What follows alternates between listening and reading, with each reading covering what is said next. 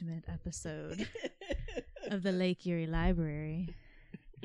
Beth and I are sharing a blanket with Spider Man all over it. Have more of it, like Well, it doesn't. I'm a victim of physics.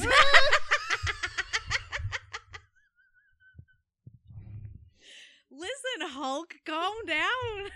Don't need to rip the microphone stand off the table. Now, Beth, I know I said this is an intimate moment, but you don't need to get that excited.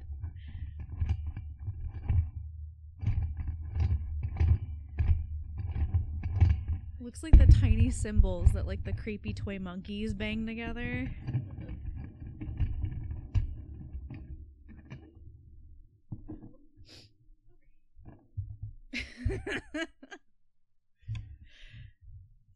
so.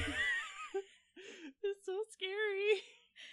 Did I ever tell you about the time uh, in junior high when I was tuning my violin and the string snapped and hit me in the face? Oh, No, but It was right here. did it leave? Did it break skin? It sure did. Oh my god! Because those are metal. Yep. It's so scary. Yeah. I literally, I'm, I don't know if we had the same junior high orchestra teacher. Mm, I- Probably Miss n- G. Yes. Well, doctor. When I was, I don't know if she was a doctor when I had her. I don't know if she actually had a PhD, but that's. I It was assume. more of a Seuss type thing. I assume that she did. Um. You can get a doctorate in music studies, I'm sure. Um, but she was tuning my violin and she tuned the strings so tight. She was tuning a violin, listeners. oh, I don't like that. Um, um, and she broke the like the back of it where the neck was. She broke like my violin so that it like went and like it was sh- so I had to get like I had to borrow a violin for months because it took forever for it to get fixed, and then it did that same thing again years later. And I was so sad because I was like, I like my violin. I like my violin. oh God. Um. So yes, this is an intimate episode, and then I don't know just- if we should talk about it anymore. You got real excited and ripped your microphone off the table. Uh, that was. Uh, I understand. Spider Man is very hot, but like, rein it in, Beth. You're you're a married woman. You're a mom, okay? I yeah, I Tobey Maguire is like my Spider-Man, but I love just I I love like comic book Spider-Man. I'm like and and I love Jake Johnson's uh voice Uh, as Spider-Man. Hot nerd and a unitard who's Mhm. good with his hands and is really bendy. What's not to like? The description for this is going to be like it's Valentine's Day and the librarians are horny. Britta is too horny to record this today. She needs to go to internet horny jail. because now that we've brought this up, I'm just going to be looking up pictures of Oscar Isaac and dreaming of a live action Miguel. Amazing. Would be okay with that. Yeah. Anyway, I respect Zendaya too much to talk about Tom Holland that way anymore. that's that's fair. Though the internet doesn't respect Andrew. Garfield, though, call me.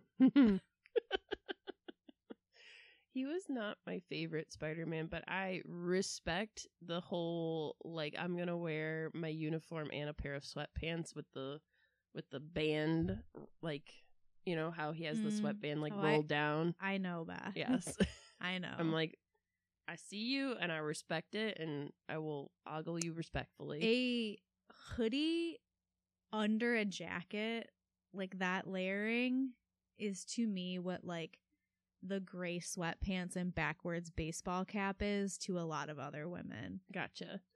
Yeah, I it is can we just small aside, very rude of you, dear listeners that are male who just get to casually wear sweatpants and make women go like feral.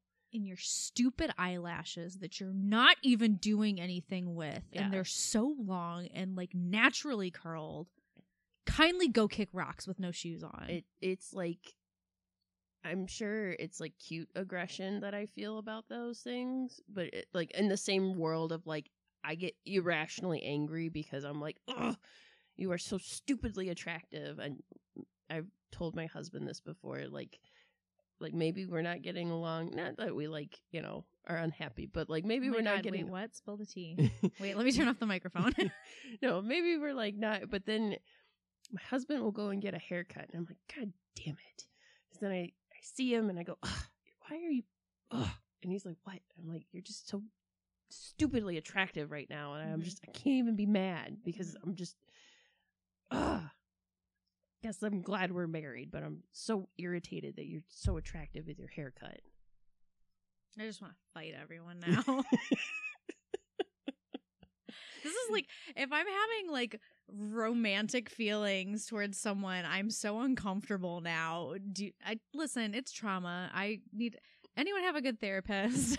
um, send me their information in a comment or a DM. Uh, I probably need to talk about a lot of things, but um i am just like no i'm gonna like i'm gonna run the other direction i'm gonna outrun the feelings i'm gonna fight it off I- i'm like louise on bob's burgers and i'm like i gotta slap boo boo in the face I mean, I I am happily married and like content with my my stuff. I just I'm a Capricorn, so I have to God, I saw my reflection in the in the spookies poster. Yes. I had my hoodie up and I went to the bathroom and I looked like David the Gnome and I've been wearing it for m- minutes and Beth did not tell me how stupid I looked. I just your ears were cold. That's all. I I get it. just trying to keep my warmth from leaving my head. Yeah, I don't. It, I'm not gonna judge you. Later, she's gonna be like, "Oh my god, husband, Britta looked so stupid," and I just had to look at her the whole time we were recording. Here, I sle- I secretly took a picture while she was disassociating and going on like a weird ADHD ride in her brain, and it'll just be me like. like a weird version of like Bigfoot walking in the distance. I was gonna say you look like the web, like the hyperbole and a half. Like when you do that, yeah. um. So, hello, listeners. Welcome back to the Lake Erie Library. Welcome back. Um, I'm done introducing ourselves because if you've joined us this far, you should just know who we are now. They're like, yeah, it's very obvious who's making stupid noises right now. In my brain, it's like a Barry White song, and I'm gonna listen to it, and it's gonna be like,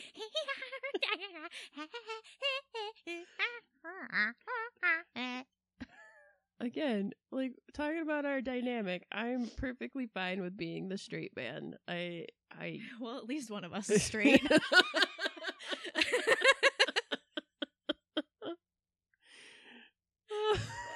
My cheeks hurt. my cheeks hurt from Smiley. Oh my gosh. Oh man. This is gonna be a weird episode. Yeah, let's uh, let's talk about some violence. Sex and violence. I don't want to sing the rest of it because we'll get sued. That's Yeah. a song. It's a good song. Um, Is that Scissor Sisters? I think it's Scissor that Sisters. sounds right. Yes, yes, I think it is Scissor Sisters. Speaking of music, too, there is a band named this. Yes. Yes, they're Irish. they are Irish. listened They're to them- Dublin. I listened to them during uh like this is very like crusty white bread of Beth to do, but during um during March to get ready for St. Patty's Day, I like to listen to Irish like rock music. Just listens to shipping up to Boston on repeat for days at a time. I I do love the Dropkick I Murphys. lost my leg. Uh, that's not my favorite uh, Dropkick Murphys song though, but I do love the Dropkick Murphys um a lot. Um, I also just like that their one song is used for like The Departed, and it's just that beginning like the don't don't. do do do do do do don't don't do do do do do. That's isn't that shipping up to Boston? I think it yes, Yeah. it's just but it's just that very beginning part Yeah. where you're just like woo. Especially if you're, like, old, like me and my husband are, and you put the menu on, and then you're just like of the DVD menu. Cycles It just through. cycles through that, and it's so loud Yeah. that you're just like ah, like it's like when you're a kid and it's 3 a.m. and you fell asleep and the TV's playing like yes. It's Celine Dion just comes on and starts blaring, and you're just like, oh god, what what time is it? It still happens to me, but it's when I'm I fall asleep watching Bob's Burgers because for whatever reason, the intro music on Bob's Burgers is like eight volume levels higher than the rest of the episode. so if you just have it running on like Hulu or whatever, and I like fall asleep before the end of an episode, then all of a sudden it's like cha cha boop, doop, doo, and I'm like, oh god, Ah, Kuchi Kopi's here to kill me. just getting just getting old, sleeping through stuff. Um. So yeah, hello, welcome to the Lake Erie Library. Today, is love in the air? Is violence in the air? Obviously, sex is in the air. Thank you, Rihanna. Um. um I broke Britta. This never happens. oh God, what do I do?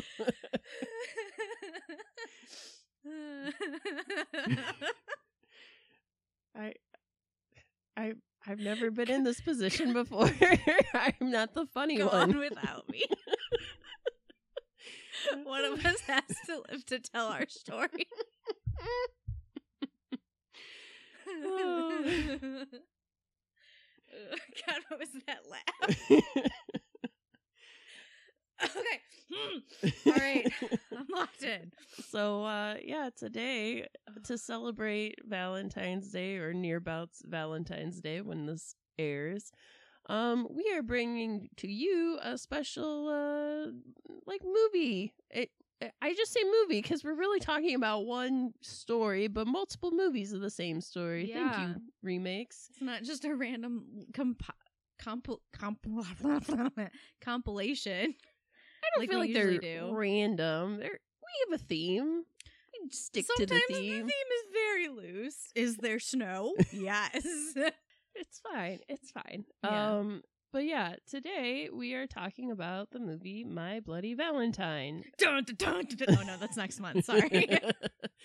and um, yeah, again, there is a Irish rock band called My Bloody Valentine. So if you We're were not talking about them though. no, if you were to Google search, you can look them up. They're good to listen to. I definitely You're gonna rented want their to search for my bloody Valentine film. F I L M. Film. And uh yeah, there are two movies of this, so we will go over like the synopsis of each and then once we go over kind of some of the basics and behind the scenes information of like production and stuff like that, then we're to get into the nitty-gritty. So this is my spoiler like telling you right now we are going to have spoilers. Sorry, coworker scissor hands. But before you immediately turn this off, they're not coming yet. We will tell you when. There will be a- a, a, a long-winded announcement, probably with more sound effects from my face, telling you you're dismissed if you don't want spoilers. Also, would just say I'm sure you've seen these already, so why why are you worried about? That's Beth being mean. to one specific person. Yeah. Um, to all of you other dear listeners that it- we're not shout outing, like thank you, shout out. Screw that guy, but everybody else. um, yeah, if you guys haven't seen the movie and or movies, and you're just here to listen to us, carry on. But if you are into those movies and you've seen one but not the other, or you haven't seen either of them and you're just kind of beginning your slasher movie journey, we'll briefly go into the synopsis of them. And then if you're like, no, I don't want to know about the gory graphic details, then we will we will fair warn you then again. goodbye. Come go watch those, then come back. So far, our user retention is 100%. Feeling good about that. I feel like I just jinxed us. yeah, coworker scissor Hands is gonna like go sabotage our hosting website so nothing goes up anymore. Oh This is- no. This is, his villain origin story. So yeah, let's talk about My Bloody Valentine. Um, I guess we'll start with the original and then we'll do the remake.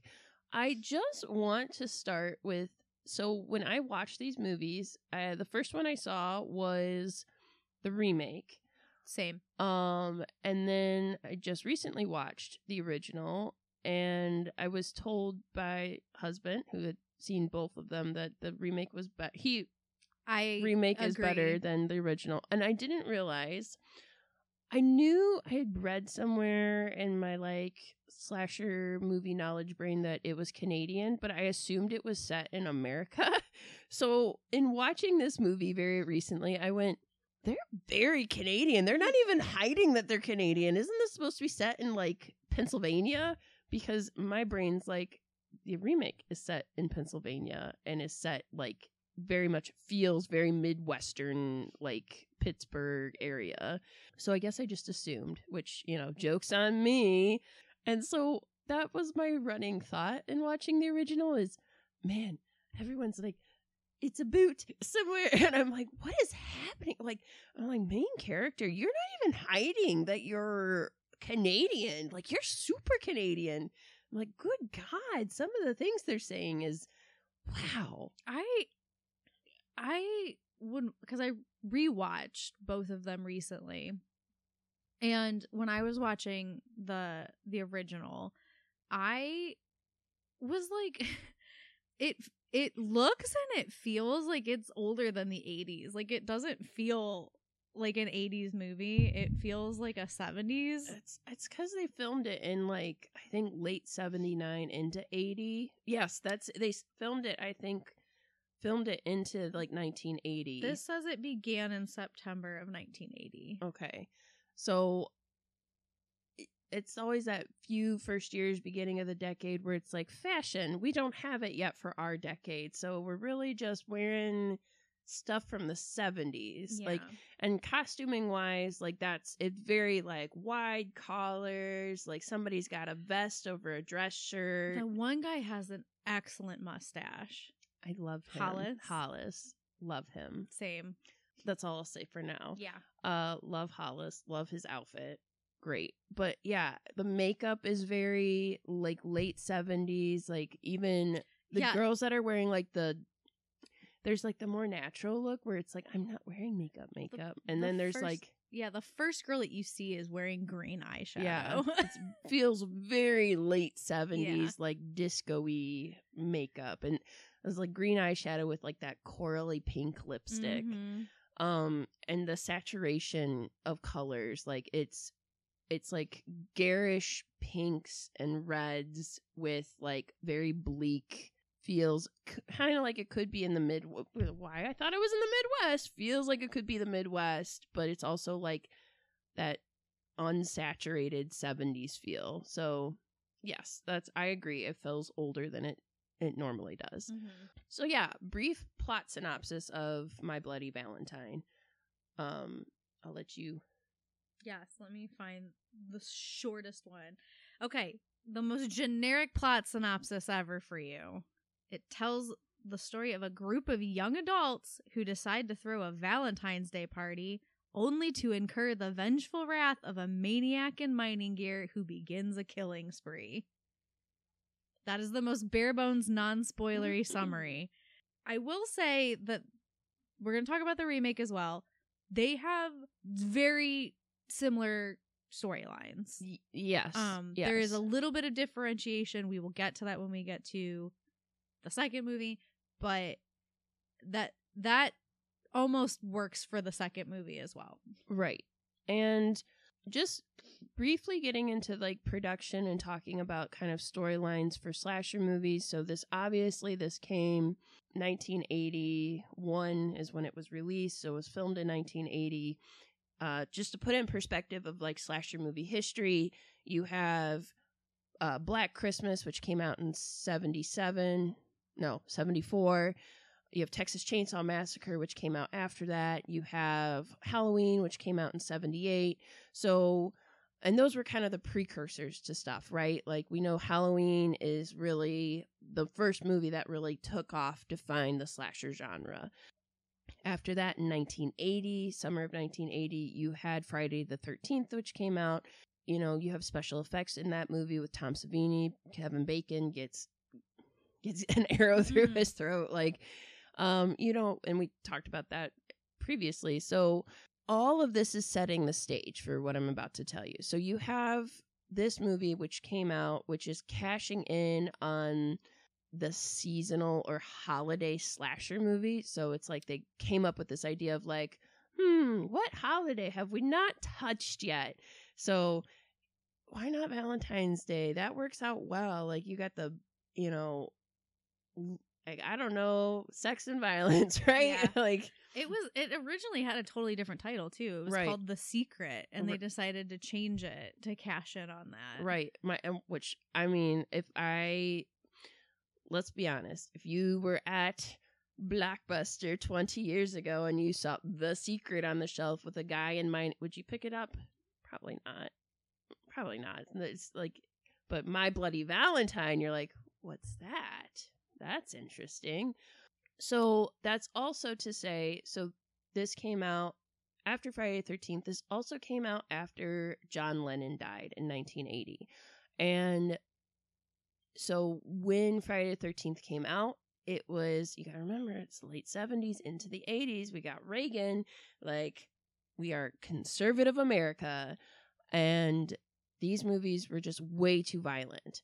Halloween, even though everybody's like, oh my God, Michael Myers, slasher movie, like, there's no blood in that movie. There's like no blood. But like Friday the 13th, there's blood. There's a lot of blood. There's a lot of cool kills in that. I'll be honest with you, just as generically as possible, there's a lot of cool kills in My Bloody Valentine. But after the death of John Lennon, they blamed like violent media as like a reason why John Lennon was shot. So their solution, and when I say their, like powers that be, is like, all right, we don't want to get any flack. We're going to cut a lot of these kill scenes. So the director says they cut like eight or nine minutes of the kill scenes. And since then, and when I say since then, I mean like by the time the remake came out, they did add like three or four minutes back. So the version I watched is the theatrical version, I Mhm. believe, which was not a lot of Yeah, they cut kill shots. they cut about 10, 10 minutes out. Mm-hmm. So my husband, who had seen it before, was watching, it, and he's like, "No, no, no, no! Wait a minute! Wait a minute! That, no, I because he has seen the version that added like three to four minutes of the kill scenes back in, and was like, "No, they definitely showed this, this, and this." So we'll get into those later, but that I just want to preface that with with kind of that background knowledge. So if you guys do want to watch it, if you're like, I just want to watch it straight, you can watch the theatrical version. It is available to like rent on streaming. If you want the special edition where you want to see, you're like a horror aficionado and you want to see those kill scenes, um, the version you're to want to watch is, I think it's been released on like DVD, Blu ray. You're to have to like rent it from your local library That's what I did. Um, because They- it's hard to find on They streaming. packaged the release with April Fool's Day. Did you watch that one? No. Okay.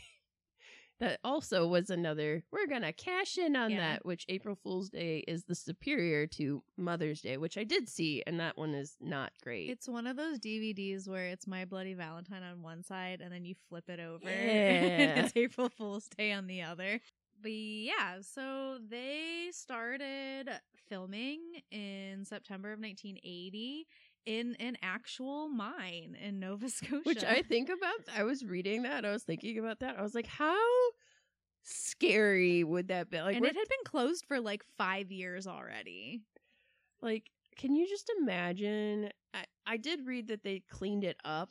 Yeah, which was a problem because they were counting on it looking like a shitty mine that people worked in. So then they had to spend like thirty thousand dollars to repaint it and make it look how it did before they cleaned it. But you also I like I'm like, okay, so you guys did that, but it's still safe. Like had they not cleaned it up, you would have been breathing in like I don't know, something terrible. well, and then the other thing that they like had to consider is because it's it's like two thousand seven hundred feet underground. Right. So like they had to take elevators up and down with all the equipment all the time. So it took like hours to set up everything and to transport everybody down. And then also there are methane levels underground, which is a plot point in the movie. Yes. So then they had to take that into consideration with like how much lighting can we use down here because we don't want to accidentally cause an explosion. like this feels like it should be like a cursed movie. Like it feels like it should have like poltergeist levels of like all these people died during the Right, filming. But it obviously like- was fairly safe. like, Yeah. yeah. Like they didn't have any issues with that. For all of those things considered, um I yeah, I just keep thinking like, man, that would have been that should be like you always hear like I read a lot about like Evil Dead and how like terrible because that was like a shoestring budget and how terrible it was to like be on the set of that. Like people had to wear those terrible contacts in their eyes and they're like all white so you couldn't see what you were doing and stuff like that and like the special effects guy was like boiling chicken bones so it stunk on set all the Gross. time so they had a this movie actually had a budget of 2.3 million it was it was directed by george do you want to Milaka I think maybe like Mahalka? M- Mahalka. Mahalka. Uh, screen screenplay by John Beaird. Um, stars Paul Kelman, Lori Hallier, which you would know her from. She's also in Star, like one of the Star Trek shows. Neil Affleck, uh, Don Franks. I had to like Google Neil Affleck just to see if I'm like, Oh, oh, are you like an uncle? Are Yeah. you related to Ben? But no, No, Who knew? who knew? And then music by Paul Zaza. So, fun fact is at the end of the film, there is a song, like an actual song that was made just for My Bloody Valentine, which is called like the Ballad of Harry Warden. Yes. Paul Zaza is like friends with the guy that wrote it. So it's only for that like movie. It, he was like fresh out of like school too, so I feel like it was just like, "Hey kid, here's your big break." they mm-hmm. probably paid him pennies. I'm sure they did. I'm sure. I'm sure. Which I just thought that was funny though. Like, oh, so you just like, hey, how's Yeah. it going, friend? You want to make a right, quick buck? right. Uncle Paul, can you get me a job? Mm-hmm, mm-hmm. Yeah, and they apparently kept the identity of the killer secret from the cast so that nobody would be like playing up their part and giving it away until they shot the final scene. I think that's really interesting. I will say, in a pl- just basic plot point, um, this movie is a very unique slasher film in that, you know, normally in slasher movies, you don't get working class adults. Like, it's teenagers. At that point, all of the hit, like Texas Chainsaw Massacre, they're teenagers. Halloween, Laurie Strode is like a senior or junior or senior in high school you know, Friday the 13th, she's a teenager working at a summer camp. And these are like, no, no, we're adults. Like, we're young adults working, making a living type yeah, of thing. but I feel like they're not like adult adults. They're Well, like late teens, early 20s. Yeah, they're like, we can vote, but we still may live at home with mom and dad. Maybe I got my first shitty apartment. Mhm. and they live in this very very small town it says like on the sign in the movie it's like population 3800 i'm like oh Yeah. like we're talking small small town and I um love the town is called Valentine Bluffs. And Yes. it's like little town, big heart. And there's like one of those like weird, like running lights, like hearts that's growing on it.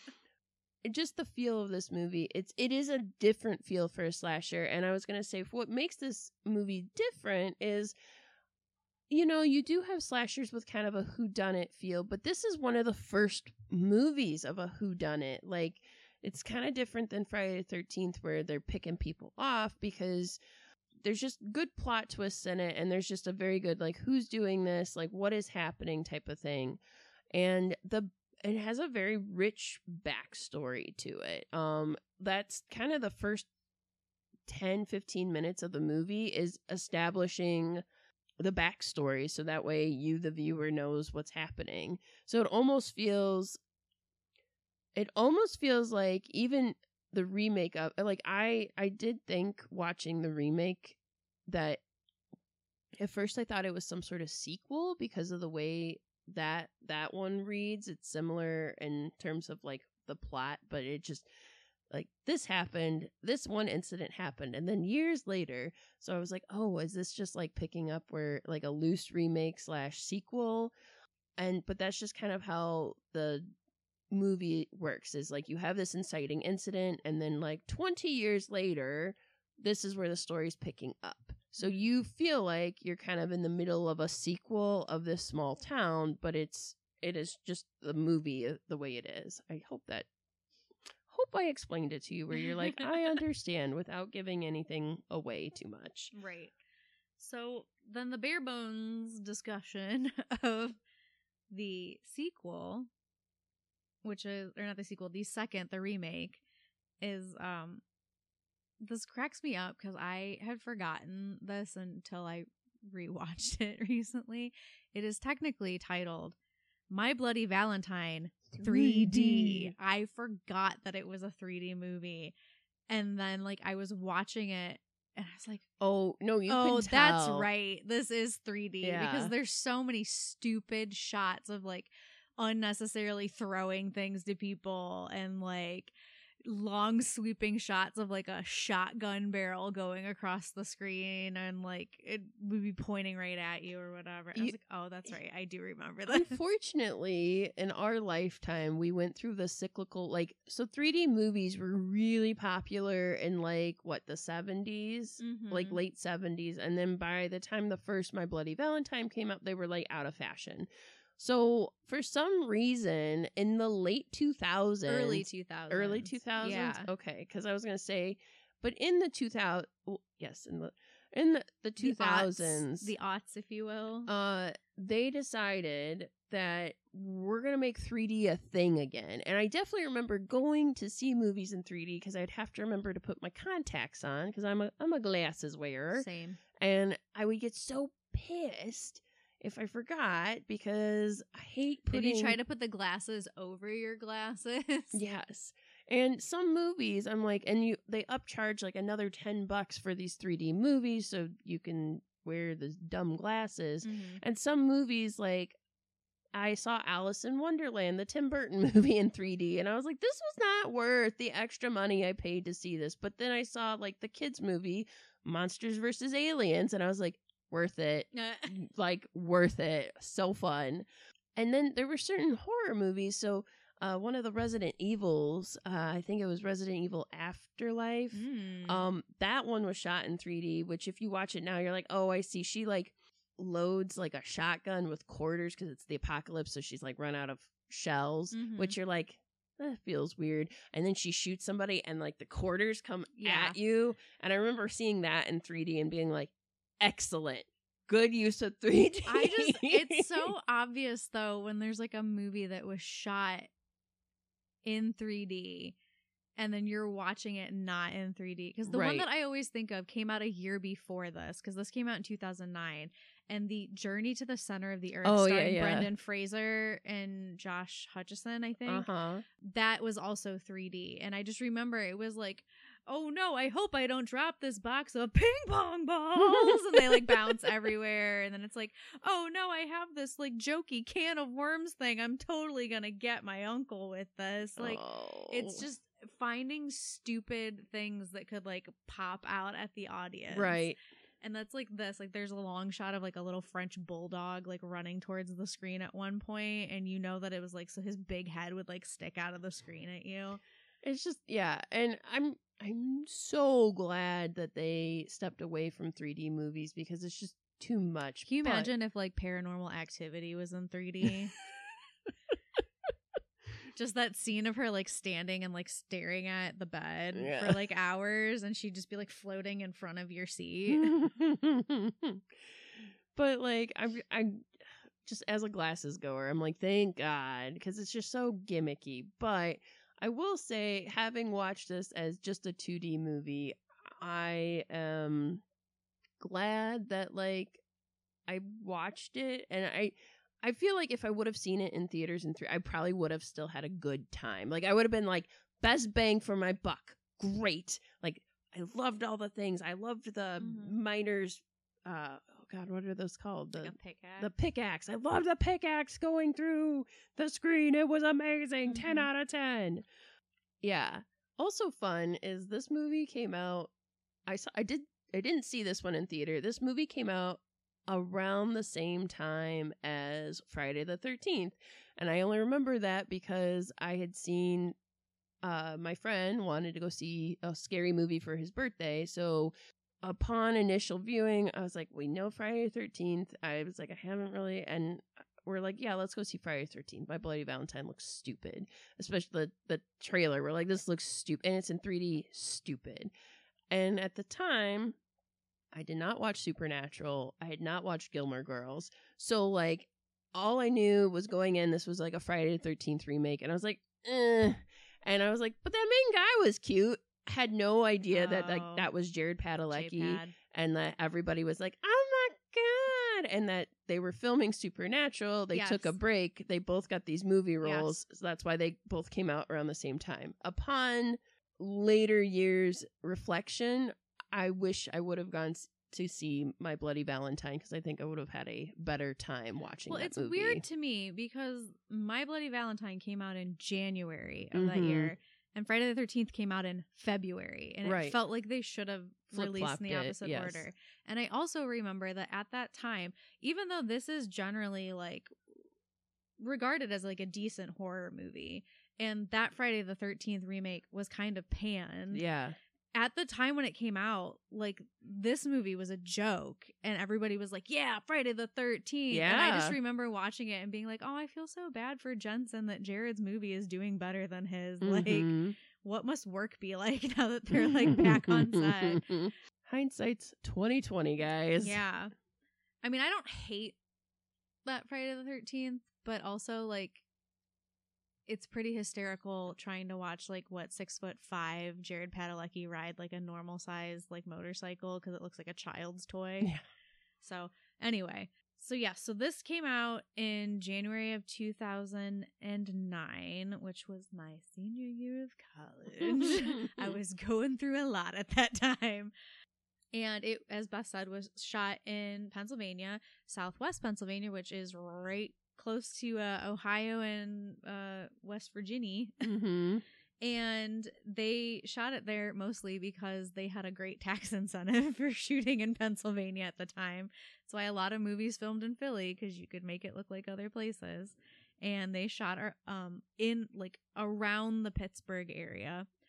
And it was the first R-rated movie to be shot in real RealD 3D. And it was shot entirely digitally in 4K resolution. That's It's kind of impressive yeah. to me for like 2009. Yeah.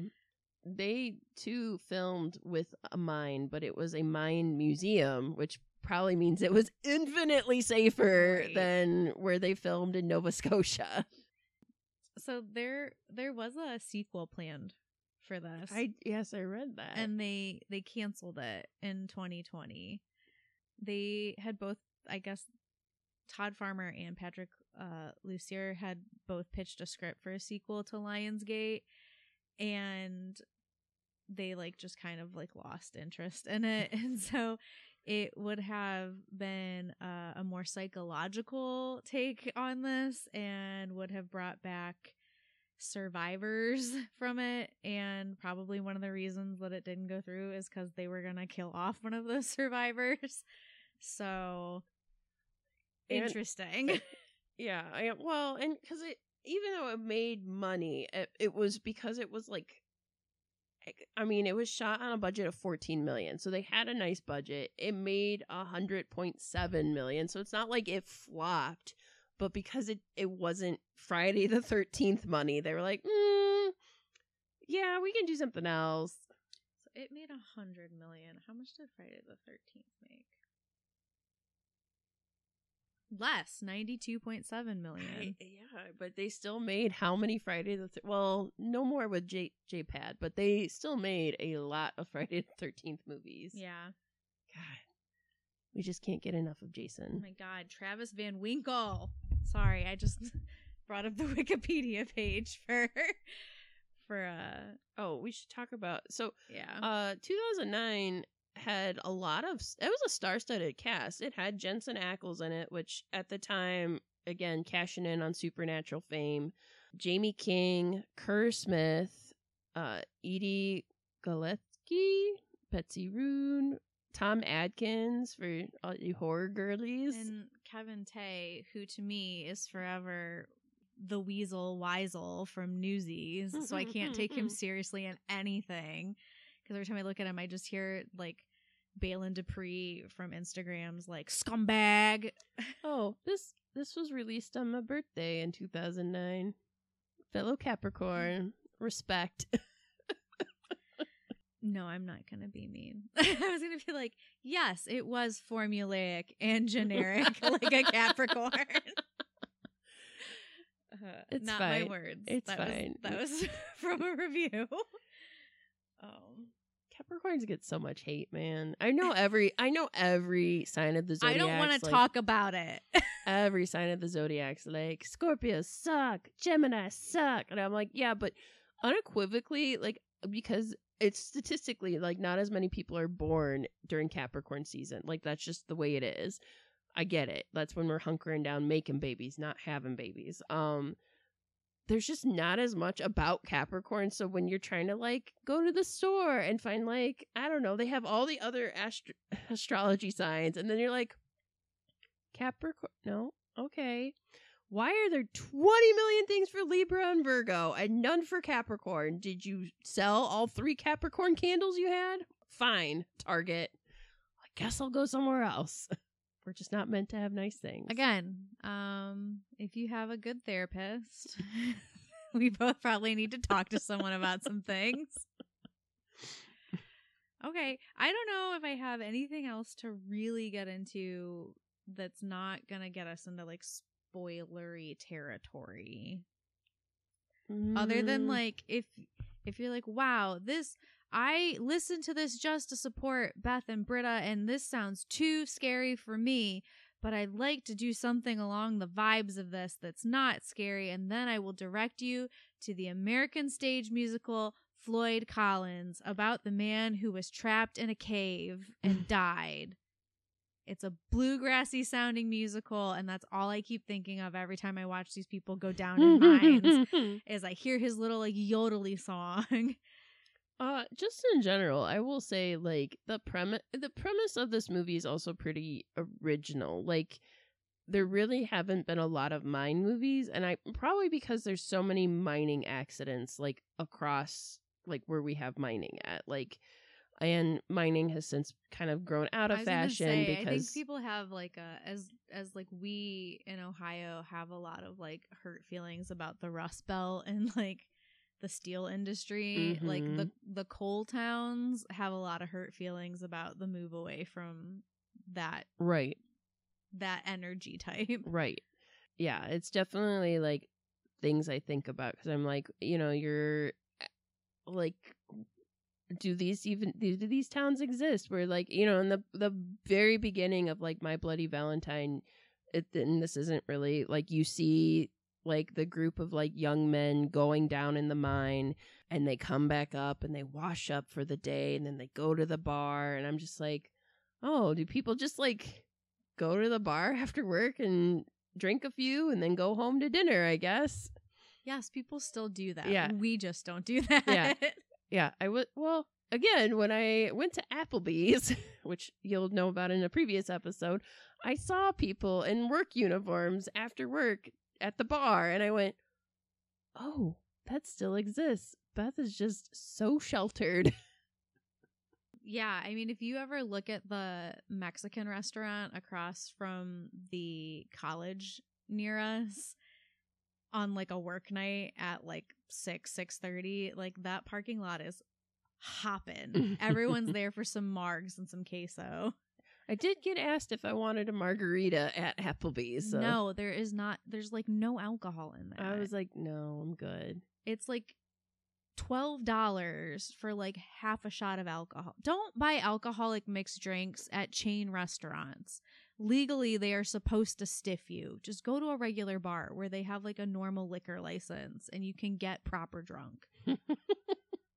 I did laugh though because my tater tot, out of all the things on the table, we had you know the was like, crayons.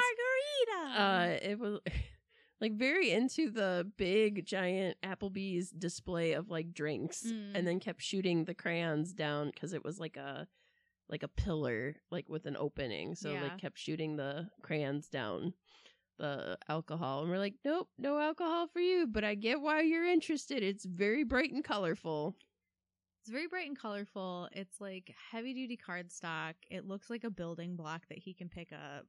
Yep. So I get it. Anyways, back to I. I feel like I think we've hit that point. we're ready. All right. So this is your okay. Wait, hold on. I told you there'd be sound effects. All right, this is your official warning. Spoilers ahead. Spoilers ahead. Batten down the hatches. Wah, wah. Spoilers. Stop listening to this. All right, you've been warned. So now if you're mad at us, it's your own fault. yep. It. Yep. You're good. You're. We're almost like forty. How are we this much into it already? We talk a lot, Beth. I guess so. So yeah. Uh, I guess starting with the first one. yeah, let's go back to 1981. I again did not realize they were Canadian. I just can we talk about like the oh god, I'm so sorry. I got too excited. I got too excited. The point I'm trying to make, Beth, is you know what gets me real riled up and ready to go? The black lung pop. yeah, the black lung. Boy, do I want to go down in a mine and get it on. Uh, yeah, there's several instances of uh them having sex, which it wasn't super like it wasn't like I'm fully naked in a mine, but they're still like in a mine The, about like, ready to First bone thing down. Happens is Right. that the girl miner is like doing her sexy little strip tease out of her uniform. Yeah. in the mine and she's like stroking his weird like oxygen The breathing, the mask, yeah, like the gas mask. phallus i was like what is happening Yeah, I was like, oh, this is kind of kinky for 1981. no no keep the mask on He's like, no. And then she still unbuttons his shirt. Like she's like Mhm. stroking him through his like little coveralls, which I was like, is this happening? What are we doing? Like, how far is this going? right And then and then the follow-up to that is the just like casualist misogyny of all of the guys in the shower being like yeah well you know if you're gonna go all the way with her you better have your stamina up But i'm like oh god is she like how many of them how many of them have she has she done her little striptease for like good for her we love empowered women and she can do whatever she wants but i hate that this is what they're doing afterwards is like talking about it like that Yep. So- why are men running running theme of 2024. Why are men? Some there is some sex in these movies. Um there is so there's one couple towards the end of the movie that they go into they go into like an engineer's room and they are like having sex and they are killed off screen. Like you don't I did not see it in the version and uh my husband said he didn't remember it in the version he watched previous to that. But I, I was really tired when I was watching this, like uh really, really tired, and I said instead of saying when did they die, I said what did I say? It was like um when did they get dead? when did they become dead? I don't remember that. for why they no breathe and my husband started it was like what it's like you know when did they become dead like my brain was like not like when did they die? When did they get killed? Like you just combined them. like my brain just was like like i could feel the gear just like Mhm. stuck and i was like i'm doubling down. When they become dead. He go by when? And um yeah running commentary was just my god the uh so the the main character TJ was just kind of his like because I really thought that they were trying to be Midwestern. So I was like, man, they are not even, he is not even trying to hide his Canadian accent. Like it was real thick in places. And, uh, you know, when we're talking about, uh, about, um, Hey, we were just talking about this, all right? uh, we were just talking about about how we we don't know when he got dead, you know? Oh gosh, I interrupted you. Continue your thought. That's all right. Uh, so we didn't really dive in. So the premise of the story, which this one is different, and I would say this is darker than the remake, is that you have you have the first kill scene, which is the girl doing the weird, sexy strip tease, and then she's immediately like impaled on like a pickaxe. And she has like a little heart. I think it's supposed to be a tattoo, but it clearly looks like it's just drawn it looks on like there. It's drawn on with a sharpie. Yeah. it's like a probably like a really like one of the other miners probably gave it to her a shitty tattoo. Yeah, and so like she's laid on like this pickaxe through her little heart tattoo. Um and that's like my bloody valentine and it's like a really cool font and then um they talk about like the legend of Harry Warden which is like on val like so they're they're having this Valentine's dance and they ha- this small town has not had this dance in 20 years and the reason they haven't had it in 20 years and they go through this backstory is because a group of miners there was like what seven of them and two supervisors were down in the mine and um the supervisors were like anxious to get to the dance so they weren't checking like the methane levels the mine explodes leaving them all down there harry they finally find them harry survives but he had gone mad down there and he resorted to cannibalism to keep himself well, I think alive He, I think he ate them to survive, Right. and that caused like a psychotic break. Right. So, and that's there. That's not super graphic, but they do like show him eating an arm, and then they said, and then the next year he was was he like in a coma or something like that, or So he that that didn't happen yet. So he came back the next year Right. and he killed the two supervisors. right? He kills the two He supervisors, cuts which out their hearts. you know what, fair, Yeah. like entirely their Labor fault. versus management. I get it. like yeah it was like okay Yeah. fair enough buddy. He so he takes the hearts that he ripped out and he puts them in valentine's boxes and is essentially like if you guys do anything for valentine's day i'm gonna come back and kill people. And then he gets sent to a mental facility. so so he, that's where he's at. And then they're like it's been 20 years. What could go wrong? And like when we say like valentine's threw up in this small town like valentine's threw up in this small town for decoration i did say to my husband i said some of the cutouts they have i'm like i want them Mm. because i i do have all those holiday cutouts you've seen them. Yeah. so i'm like oh man i really want them. They're kind of creepy but kind of cool. It looked like like there's an opening shot of like when the the miners are all like rushing to get downtown because like all the girls are like setting up for the dance Right. and all the guys are like hooting and hot like the one guy runs out with his pants like not even on yet. It's so dumb. Was that um, howard i think? I think so. Yeah and they uh they are like going down like the main street and there's all of those Oh, things they're, hung like- across the road and they're like barreling down Yeah. there i'm like oh my god someone's gonna get an accident yeah but like it looks it looks like they just like instead of taking down like the christmas garlands Mhm. they were like all right um I don't know what's a Canadian name. All right, Glenn, uh, climb on up there, okay? And you just put like a big heart over Santa's face, and then like later we'll uh we'll like take them all down when we put up the Easter stuff. But we'll just tape it over there right now. Oh, great job, buddy! Like it, it that's what it reminded me of. It reminded me of like Prancer or like a Christmas story of them driving during Christmas, but it was just hearts everywhere. Yeah, hearts everywhere. Um, on windows they had like giant cutouts of like cupids and hearts and crowns and all sorts of stuff. Um, and the the the Valentine boxes they use for like to put the hearts. First of all, like I think that's about an accurate size for a human heart. Might be slightly bigger, but about an accurate size they use for a human heart. It's like, about the size, of your a fist.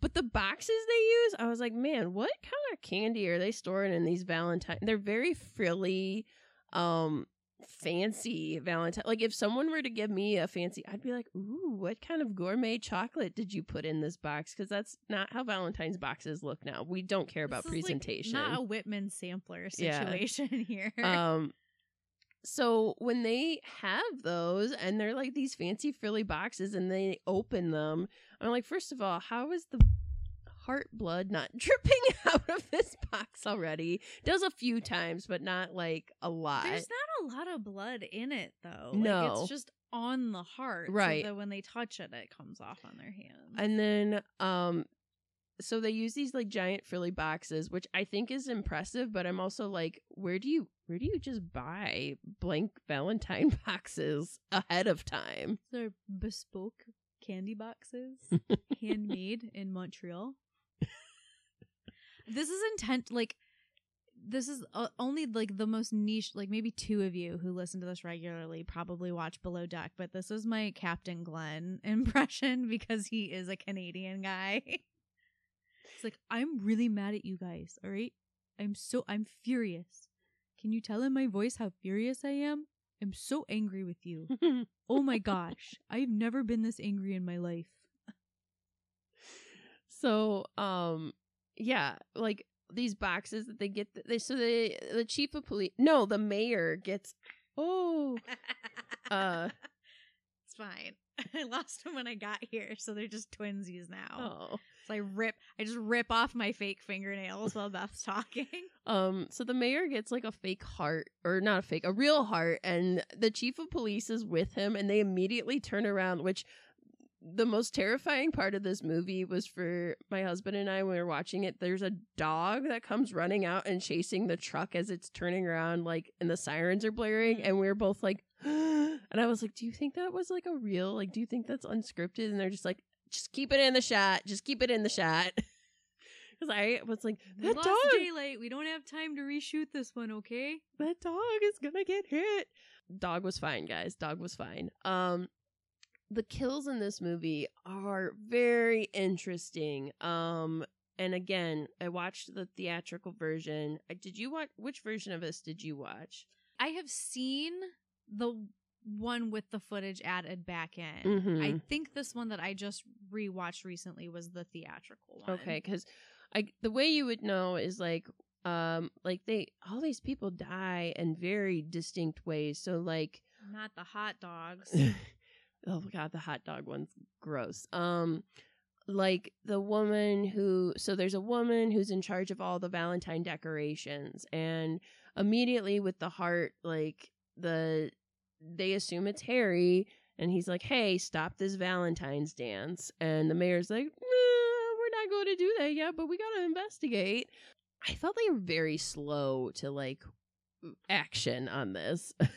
yeah the like it's one cop for this entire small town, which I get, but like at the same time, I'm like, you just got a heart, a human heart, and then the this is gonna make a terrible noise when i move it the coroner, uh, the coroner's like, not Harry Warden, he's back, Yeah. and we were, oh my god, cracking up. But you know, the the kill scenes are really interestingly done for something that you're like it should be a minor guy with a pickaxe. Like what how exciting could these kills be? Like we got we got somebody that it has a pickaxe thrown on them and then they're thrown into a dryer. Mm-hmm. and like their body's all bloody and crispy and you can see like in the background like as the police chief's walking back and forth like there's laundry and it's like blood splattering it. Like that was interestingly done. You don't see that very often. Um there's a guy thrown into boiling hot dog water. Like shoved face down in boiling hot dogs and then like he gets shoved in a freezer Mhm. or uh, no it's a refrigerator because somebody opens it later to get yeah out and they don't even he's there. notice. But i just hate how disgusting because the heart Oh, the gets hot- boiled. the hot dog water is disgusting. And they like pull his heart out and it just looks like the nastiest generic meat Yes, it's disgusting. Um, somebody gets nail gun to the head. R.I.P. Hollis. Like, Mhm. loved him. Was very sad about that. Somebody gets shoved onto a their head gets shoved onto a uh I don't know, like a pipe. The shower. Yeah, the yeah, The shower. shower head. And that's that's how you know if you watched it because uh, my husband's like, no, no, they show that in Yes. graphic detail. Yes. I just love the shot after though, which is in both, where it's from behind her and like the water water's is going at her, and he's just like, "Oh, what?" Shocked. I hate that scene though before because like I crack up every time I watch it because it's she's she again it's like a hey you know it gets me really hot and bothered coal dust and they're just like in the room with all the dirty like All mining dirty wine, mining laundry. Yes. and she's like how do I get these down he's like just pull on that chain baby and like stuff falls down and she's down there by herself and she's just laying there and watching everything swaying and then starts like freaking out and running around. And i'm like yes i too feel that way about laundry.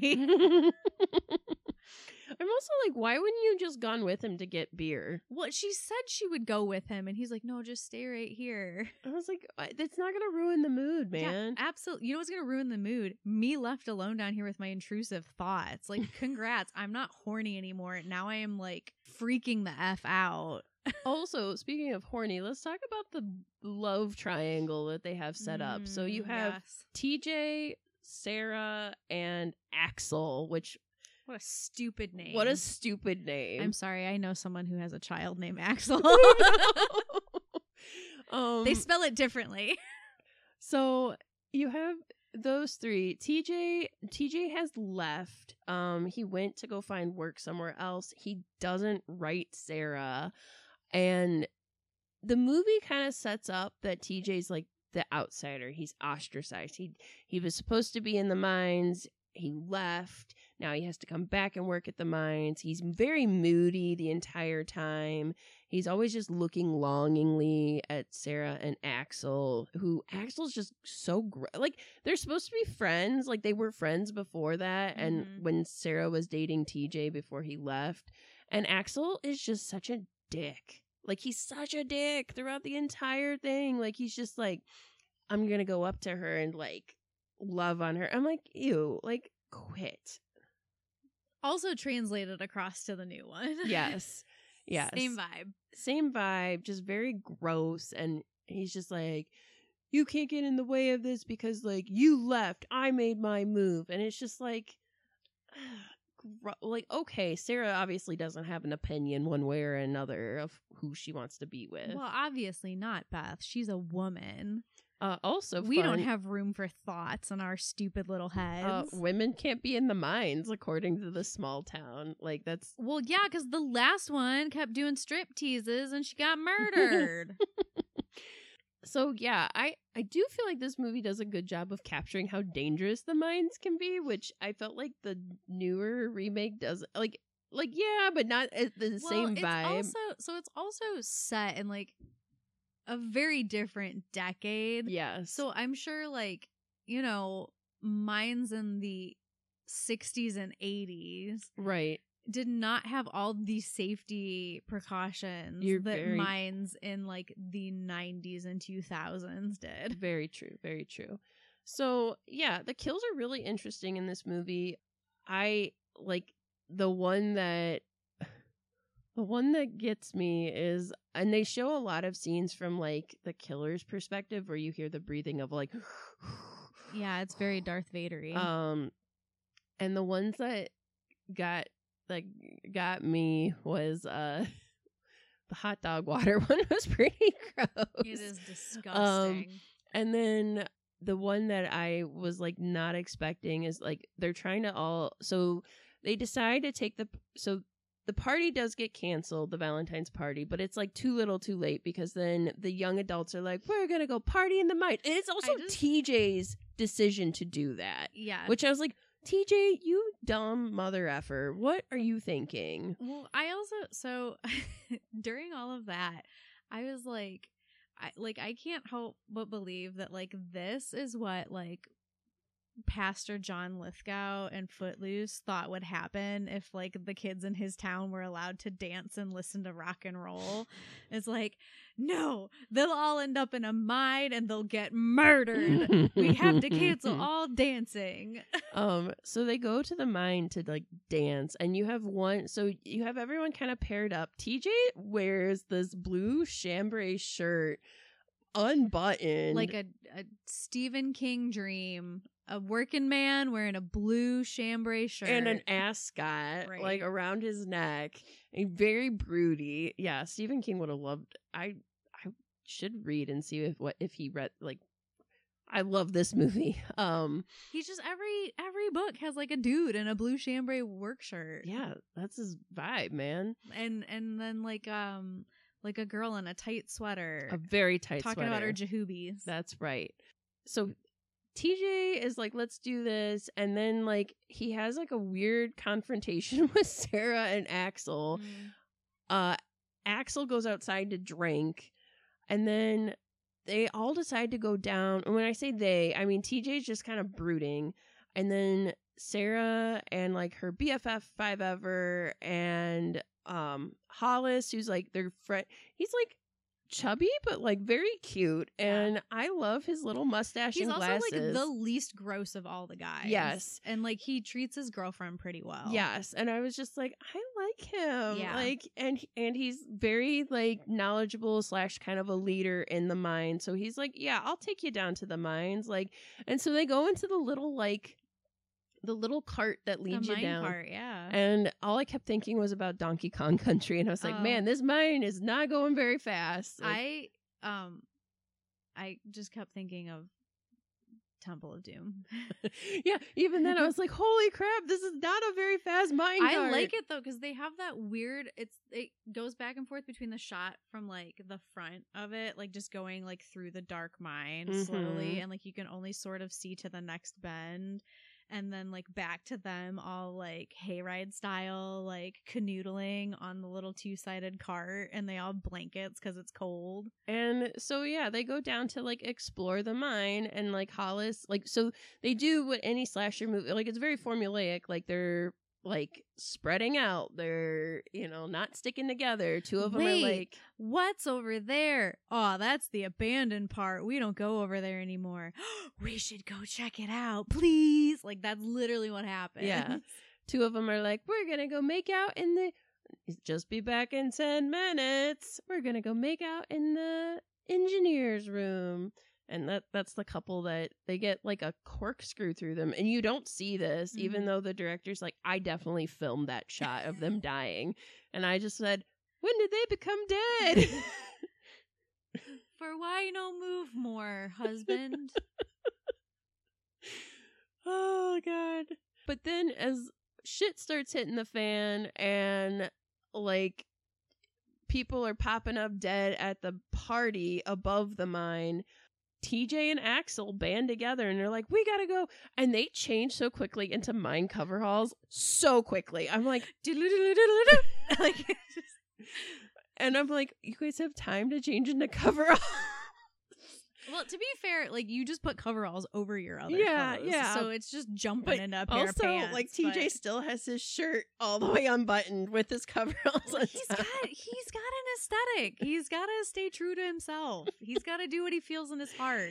And so they go down and they finally like find each other and like Howard is down there and Howard's like dumb funny and he's gross and he doesn't have like a girlfriend. He just breaks like the awkward sexual tension amongst everybody. Mhm.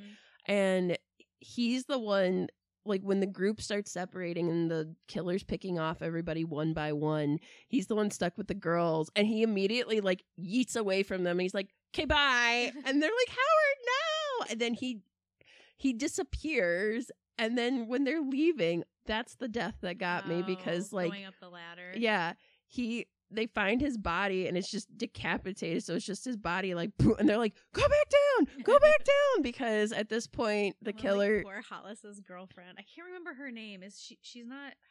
Who is she? It's not Patty. It's not Sylvia. Maybe it is Patty.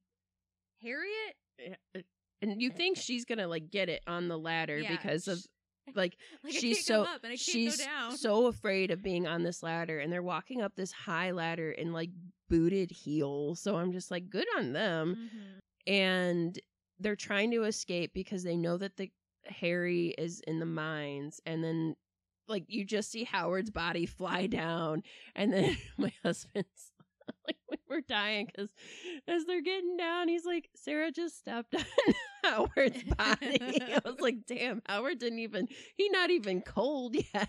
It's his fault for falling in her way. yeah. So and then like everybody's kind of picked off one by one, unfortunately, to where it leaves um just really TJ and Sarah um because you think Axel's da- dead and you think that like um what's her name? Uh Hollis's girlfriend is dead. Yeah, I'm. I, it's gonna bother me. I feel bad. I don't want to keep calling her Hollis's girlfriend. I gotta IMDb that. But it it kind of gets to the point where like it's just those two and then um It is Patty. okay, Patty. And Patty, like, man, Patty puts up a good fight where it's just, she, like, her kill kind of comes out of nowhere, which Mhm. sucks. It finally gets to the point where they unmask, like, Harry and they realize it's not Harry at all. And that's, like, the big twist at the end. It's not Harry. It's, should I say it? I mean, they got their Yeah. spoiler warning. Yeah, it's Axel. And so that is unique in slasher films because you don't normally see that. Like, usually. which makes sense that they were like, "Oh, we're literally not telling anyone who the killer is Mhm. until we like film that scene." So Axel gets kind of trapped in a mine, which is sad because it's like that's how Harry becomes Harry. And then the police finally show up, and then you find out from like it very quickly, and that was something that like bothered me was like kind of the exposit. It's like we ran out of time, and let's explain this really quickly. So uh, we find out that Axel's dad was one of the supervisors, and he was killed by Harry, and it traumatized him. well, so- Axel saw it happen, so Right. he like was traumatized in a lot of ways. So nobody got there. You know, just feels like it should have been brought up at some point. Today's episode has been brought to you by BetterHelp. Sponsor us. yeah, like you get all of that at the end, and then you find out that was something that bothered me with Sarah, which I was like, I guess if you've been dating him casually, it's like she's like, I have to go see him because they say he's alive, he's alive in this mine, and then he's like running around with his arm like busted yeah, off. he like James Franco and what was that? The oh, 27. Yeah. Yeah. the the rock climbing guy movie. He like just amputates his own arm and is just like tee hee hee. I'm in the mines. I only got one arm. He he he he. Bye bye. Oh, the twist is is that Harry's been dead for like five years. He's been dead all along. So Mhm. like it was never Harry. Like everyone just assumed it was Harry because Axel wore the mask and did pickaxe stuff. So yeah, it's it's a solid slasher movie though. I feel like it it was panned and it did not make money when it was first, but other than some of the acting is a little over the top and it's very Canadian. um Oh, I'm sorry. Hey, hey there! I just uh, amputated my own arm, and I'm gonna run deeper into the mines. I'll come back and get you again. Me and Harry are gonna come back, okay? So we'll see you next time. But otherwise, I felt like it, it's a solid slasher movie. Like if you haven't seen it and you want to see just kind of like At slightly point, different take on it, I like- hope you've seen it because Yeah. we just told you a lot of things about it. But But even if you're like not expect, I'm sure Yeah. there's something I forgot to discuss. in for like some of it. our coworkers, um, as yet unnamed female coworker who we talk to about stuff all the time, and male coworker are not big on like scary stuff like that. I feel like male coworker could watch this and would probably be like fine with it. Yeah, the kills are so over the top that other than the hot dog scene, because that's just gross. Yeah. Everything else is fine. Yeah, and same with oth- the other coworker. I feel like they and both the watch this and theatrical version, alright. you don't see much of anything for for kills. So Yeah. um, And coworker Scissorhands probably like for the last hour has been plotting our death because we made fun of him earlier and is now like gonna go Harry Warden on us. But it'll be like my former friend's podcast. So yeah, and then getting to the 2009 one, I would say this is the superior film. Like Agreed. it took everything that was good about the first movie, including the plot twist. Which then because I I remember like I saw this one first and then I watched the old one, but like the person I went with had seen the original and they were like, "Oh, like I really thought that it was going to go like the same way." And so like they flim-flammed me on this. So yeah, Jensen Ax- Ac- Axel. Axel. There so Axel is still in so there are still very similar names, but they got rid of like Hollis is not in this one. No. Sad. Jensen Ackles plays Tim instead of Tom. Tom instead of TJ. Um Kerr Smith plays Axel Mhm. and instead of dating Sarah, he is married to Sarah. Well, at the beginning of the movie, it shows Tom and Sarah together as a couple, and uh, Axel is dating someone else.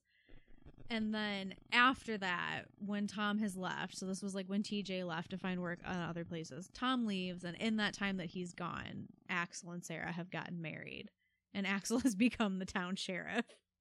Gross. Um Scumbag. so so this it's very similar premise on valentine's day in 1997 six miners are trapped underground in the small mining community of harmony they by the time researchers reach the miners they only find comatose harry warden still alive investigation said that War- warden killed the other miners to conserve oxygen so no cannibalism in this one Right. And Uh, this is all revealed through I love this exposition at the beginning because it's all like sound bites, like it's from news reports Mhm. and it's like um like newspapers flashing across the screen and and you you're seeing like pictures of them in the mines and you're hearing like the local news covering it and you hear somebody be like, He killed them to save his own god dang oxygen and then like you see like a really sad Jensen Ackles because they So they blame, blame him, him. for because he forgot to vent the methane line. So again, same same premise of like it collapsed because nobody's paying attention. This one is a little more.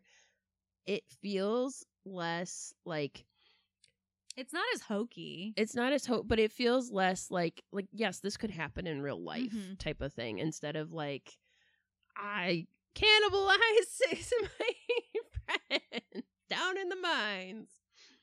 Um so then one year later, Warden awakens and starts murdering people. So he actually starts just randomly murdering It's people. So scary when the nurse is like there and she's it's so stupid though because she like doesn't notice that there's not a body in the bed even though she's standing there like checking the drip bag next to it and then she looks down and is like and walks out of the little curtained off section which is also weird like why isn't he in a private room why is he just in like a a random like ICU bed and then it in the background you see into a that different one and he's just sitting on the edge of the bed and i'm like gross I so I love movies that like set you up for not jump scares, but then you still get scared anyway. yeah well that's i i hate jump scares but yeah like just that you can clearly see in the background because Mhm. later in the grocery store that happens Yes. too and then like the person on the screen does not this is when i want to go full like um like I hate the scary movie scary movies, but when she's like, "Did you get that on film?" Yes, I got that on film, and she's like yelling at the screen about it.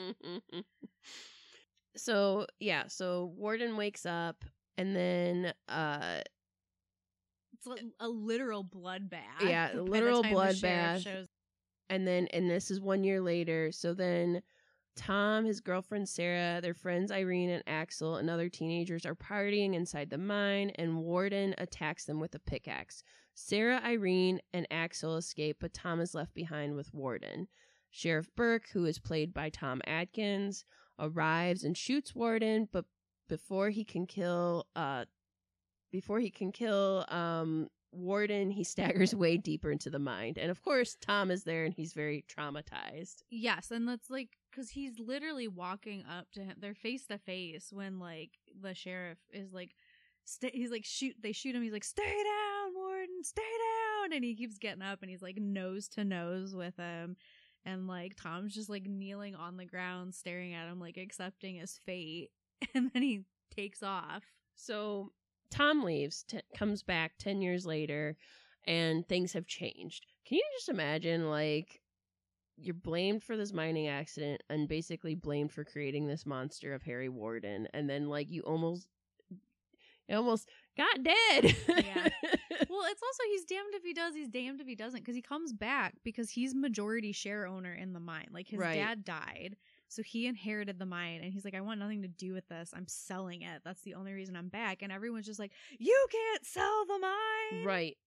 So Axel's the town sheriff. He married Sarah, but's having a, an affair because he's a scumbag. Scumbag. Um, I feel bad because I like Kerr Smith as like an actor, but I hate him in this movie. Scumbag. He's So- also a dick in Final Destination, Yeah, so he just has one of those faces. yeah. So Tom is staying at a motel, and that scene when he gets to the motel is like so that's when the dog is running and he's just like hey like is mail still here? And the owner's like i hope not. He's been dead for five years. He's like i'll give you back your dog if you give me a room. And you just hear like people boning down in the room next to him as he's walking by. It has and i try not to view this as like dean winchester but he has some very dean winchester moments in it and he's like walking by and he stops because he hears it and he like sort of backs up and then walks by again you know, I get it though. Like when you're in a TV show filming for like long periods of time, it's probably hard to turn that character off. Um, I think there's like a lot of similarities too, though, between like Dean and Tom. very so I get like it prodigal both, like- son coming home. and and like they both have like Woo! whoa, they both have like a chip on their shoulder about it, and they have like bad relationships with their dad, and they like feel like they don't really belong anywhere, and they like can't put down roots. So like I get it. so yeah, very similar kind of plot where all of a sudden coming back into town. This time the murderer Harry kind of picks off people much quicker. Um and it in the 1981 movie they're like Tuesday, February or like Thursday, February 12th, like Friday, February 13th. This movie doesn't do that. Like you're just like, okay, it's around Valentine's Day. And you immediately kind of like it has murder mystery to it because Tom like when these murders are happening around them, like Tom like tries to find Sarah and reconnect with her and explain like why he was gone and stuff like that. Um and it has very what I, I love slasher movies that have like a let's solve this mystery together. Let's not leave it to law enforcement because they're incompetent. We got to solve this on our like it's affecting our gang. We got to figure it out. Yeah. all of Scream movies. Yeah. I think when before like in the initial like Harry Warden is killing people in the mine beginning of the movie, which is more of the stupid like we were shot in 3D when he Mhm. throws the Yeah, axe at yeah. the truck while they're leaving and they like have abandoned Tom. Mhm. But the girl who gets the like shovel through her face Yeah. and then like the top half of her face slides down the shovel is one of my favorite kills in this. it's a good one. The very first one is so stupid because it's the pickaxe that like pops the guy's eyeball out. Oh, and the eyeballs in 3D. Yeah. Yes, I remember that. so it's dumb. so dumb. like I get it. Like and that's actually Mhm. critics have talked about like in terms of they're like the generic the acting's like nah. They said it was a little wooden, but they're like the special effects like listen, if you're going to do 3D, you got to like go all the way and these are going all the way. So there's some critics that were like love it and some of them who were like Not enough now. slinkies popping out of boxes towards my Mhm, mhm. face. Two out of five. I guess, you know, again, this follows pretty standard, like picking off one by one. There's a really tense scene in the grocery store where Sarah and Megan are being like Mhm. stalked by the murderer, and you're just like, oh Uh, god. yeah, I hate that moment because they they're like doing their thing, and then they hear something and they look at the front and like the front door is just open, and they're like, "We're closed," but you don't see anybody. And I'm like. I hate that. But yeah, that just like it's like slowly panning across an aisle and you see the miner standing at the other end and then it catches up to the girls and then it backs up past that aisle and he's gone like a lot of stuff like that Yeah, yeah. And the heart, so hearts are still in boxes, in Valentine boxes. They're not as fancy as the 1981, but they're still pretty fancy. Um, and there's a lot of like kind of red herring moments where, um, you think it's gonna be Axel because Tom takes Sarah to the cab. He was gonna show Sarah, but he doesn't get like a chance to do that. That in Tom's like bang cabin that he like takes Megan to to have his affair. Axel's cabin. Axel's, yes. Axel's cabin. So Tom finds this, was to tell Sarah, doesn't get a chance to. Sarah still gets to go to the cabin, sees evidence of the affair, and was like, A oh. closet full of like oh. shitty Valentine's heart boxes. And then too. she finds, yes, then she finds all these heart boxes, which are what the human hearts are being lovingly given to people. And so she's like, oh my God, my husband is a murderer. Right, and then they have that. Mm, I don't like the Spider-Man meme of like pointing. I was Right. Just, I almost called it like a thing that I don't want to say anymore. That's like derogatory, but like Yes, the Spider Man. Yes. and it's like he's the killer because he's a scumbag and he's cheating on you. Right. He's the killer because of this. No way, he's the killer because he killed Megan. And she goes, "Wait a minute, how'd you know Megan was dead?" Right. So Tom inadvertently gives himself away, and then they give some backstory that essentially, like, Tom was in a mental institution for 10 years and uh, was really traumatized. It was seven years. Seven years, but was really traumatized by uh, Harry's death. And so he he for sure has like a psychotic break because then you see him he truly believes that it's someone else like he Mhm. is he is seeing the miner. And and he's that's that makes me so sad when he's just like shoot him he's right there shoot him. And they're just staring at him and there's like nothing.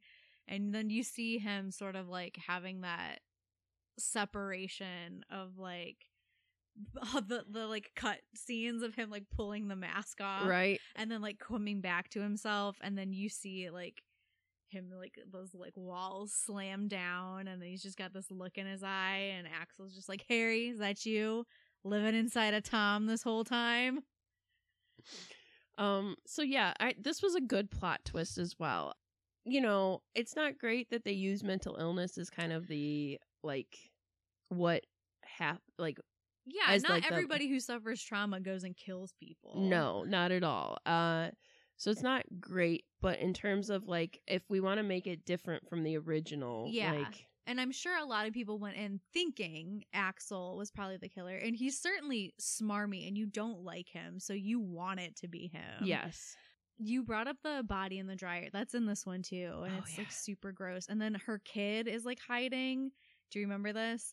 And like the girl the girl Oh. cop goes inside the girl cop, the female officer of the law, sorry, goes inside the house and is like looking around. The kid like crawls out really fast from behind the couch and it scares the shit out of me because then he's just staring.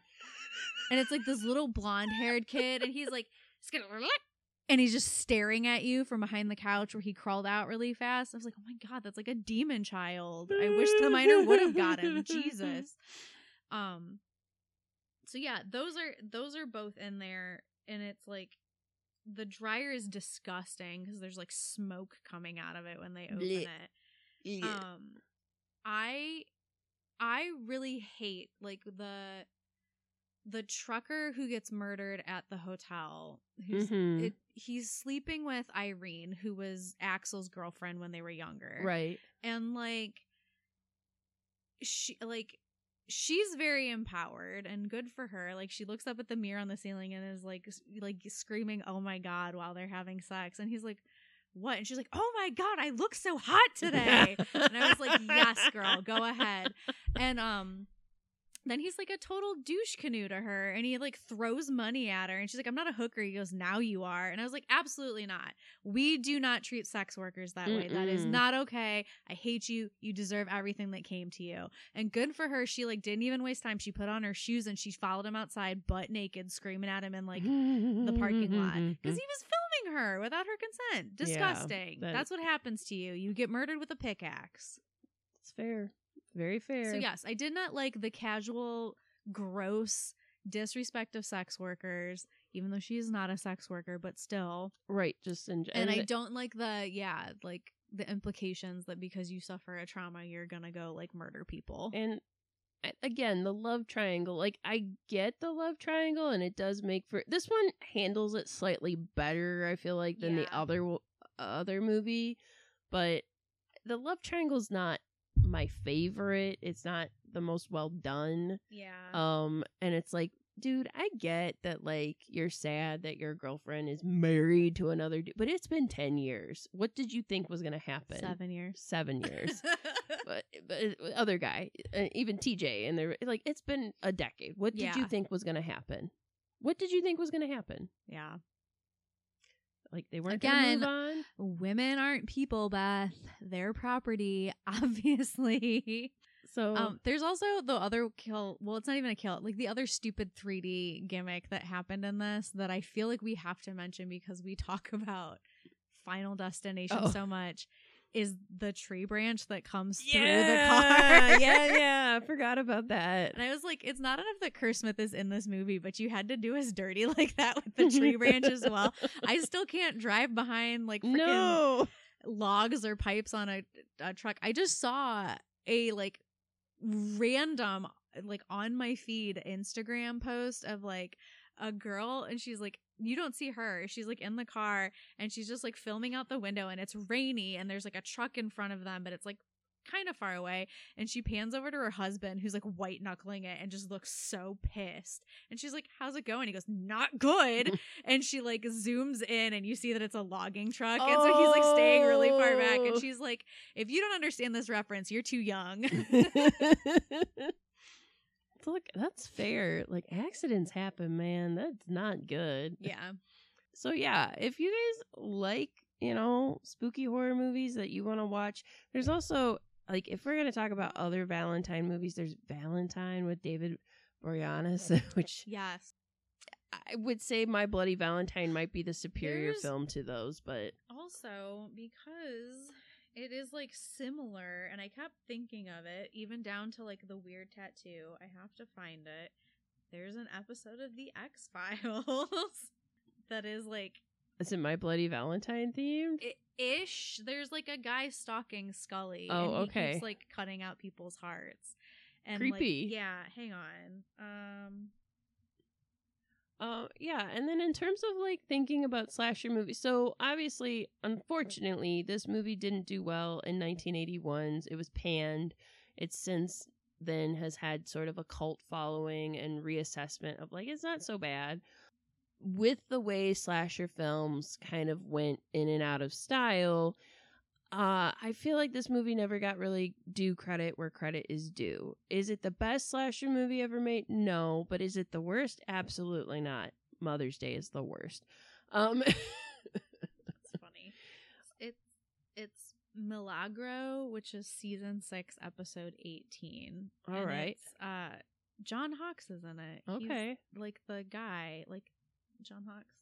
Oh, okay, okay. Yeah, and it's yeah, it's a guy.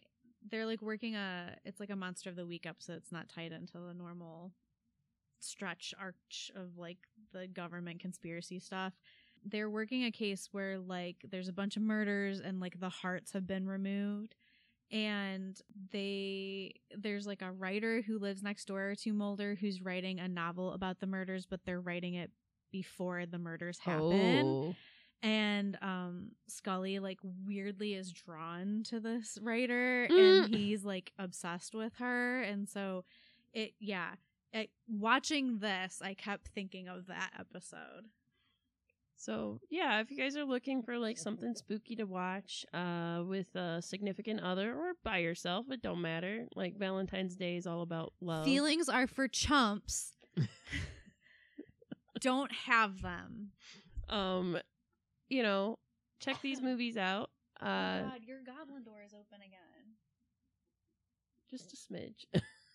I will close it. We're almost done, Slender Man. Stay in there.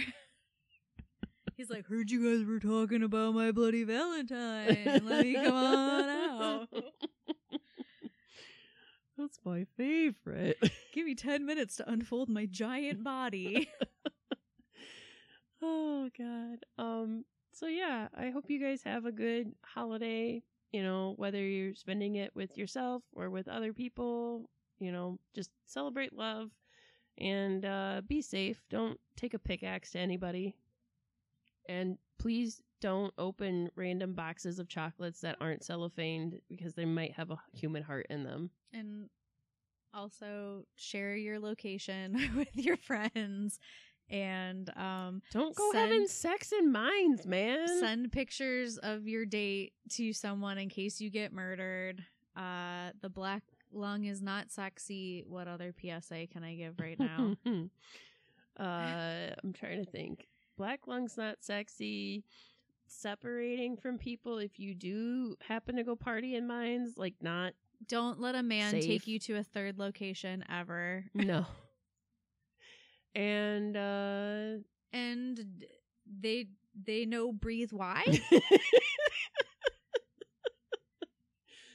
the world may never know. I God, I need more sleep. Just period. Need more sleep. Um, yeah. So, yeah, happy Valentine's Day, everybody. I hope you guys have a good one. And as always, uh, I'd like to thank our spooky sponsor, Happy- spooky sponsor. Happy V Day. And, uh, yeah, stay spooky, friends.